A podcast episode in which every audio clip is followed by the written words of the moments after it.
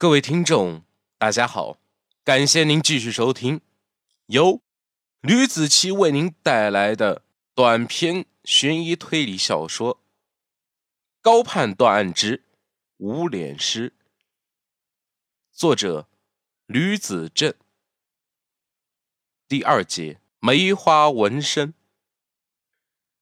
高盼掏出一支烟吸了起来。他盯着桌上的档案袋，没精打采的。这已经是他抽的第二包烟了。整间办公室被弄得乌烟瘴气的。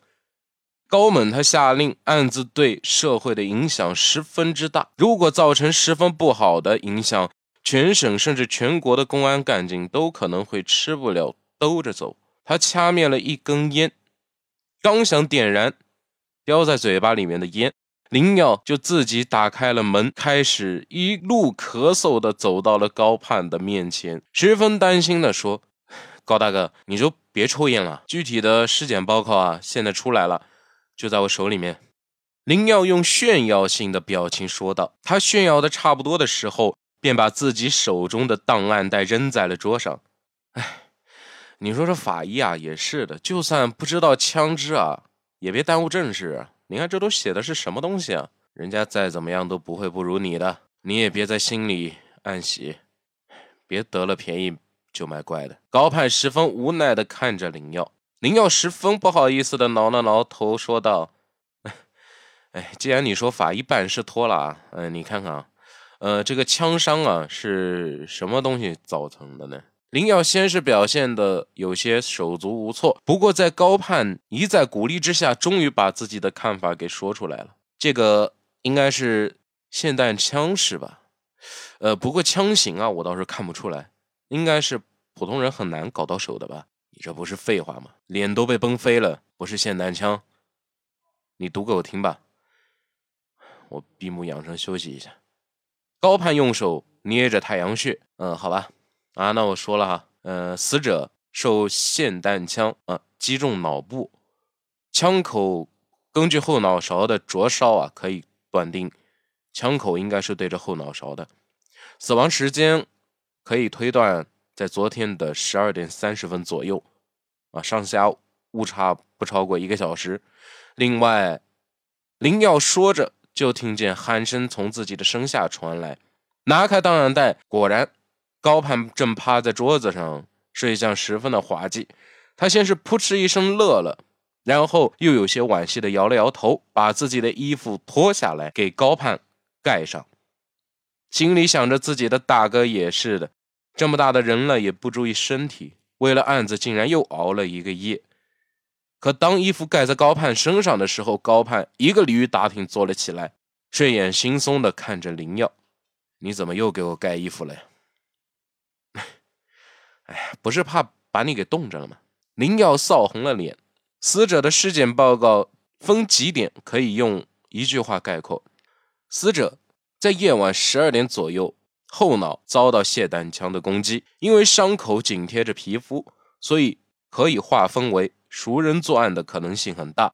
另外，在墓地的中心发现了血迹，经过 DNA 对比是死者的。接着。又在附近的地上发现了一些死者脸部的骨骼和细小的眼组织，这些人体组织是按照放射性伞状打开的，可以断定死者被杀的第一现场就在墓地的中心，而地上除了那一片血迹之外，就没有什么血迹存在了。在最后，死者尸体移位到草丛里面的原因就被法医留给了高判来解决了。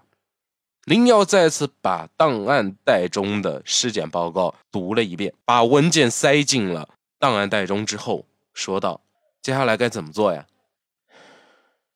这样，你和我去看一下死者尸体，没准会留下一点什么。”高盼从口袋中拿出了风油精，擦了一下太阳穴，能不能不去啊？林耀他都要哭了。别看他瘦瘦的大老爷们儿，其实让他看看女尸，比让他死还要难受。更何况这是一具面部血肉模糊的女尸。不行，快走！说着，高攀就像是碾鸭子一样的把林耀赶到了办公室下方的背阴处。这里就是法医办公的地方。由于是背阴，整条楼道在大白天都需要有灯光的照耀。但凡走进有灯光的地方，都会感觉到有阵阵的阴风拂过。走廊中三三两两的走着几个身着白大褂的男女法医。林耀鼻子有点发毛了，高大哥，那个为什么每次来都感觉到冷飕飕的呀？可能是女的多吧。高盼和林耀来到了法医办公室，用食指扣响了门，门被一个女人打开了。麻烦你让我们看一下尸体，我怕有什么遗漏。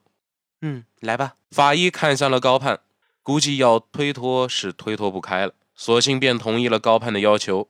法医领着两个人来到了停尸房。屋中有两具尸体，一具是高盼上个案子的受害者，一具瘦小的是昨天的受害者。法医熟练地把盖在尸体上的白布扯下去，一张只有血窟窿的脸在三个人的眼前展开。林耀只感觉胃里发酸，冲向了隔壁卫生间吐了起来。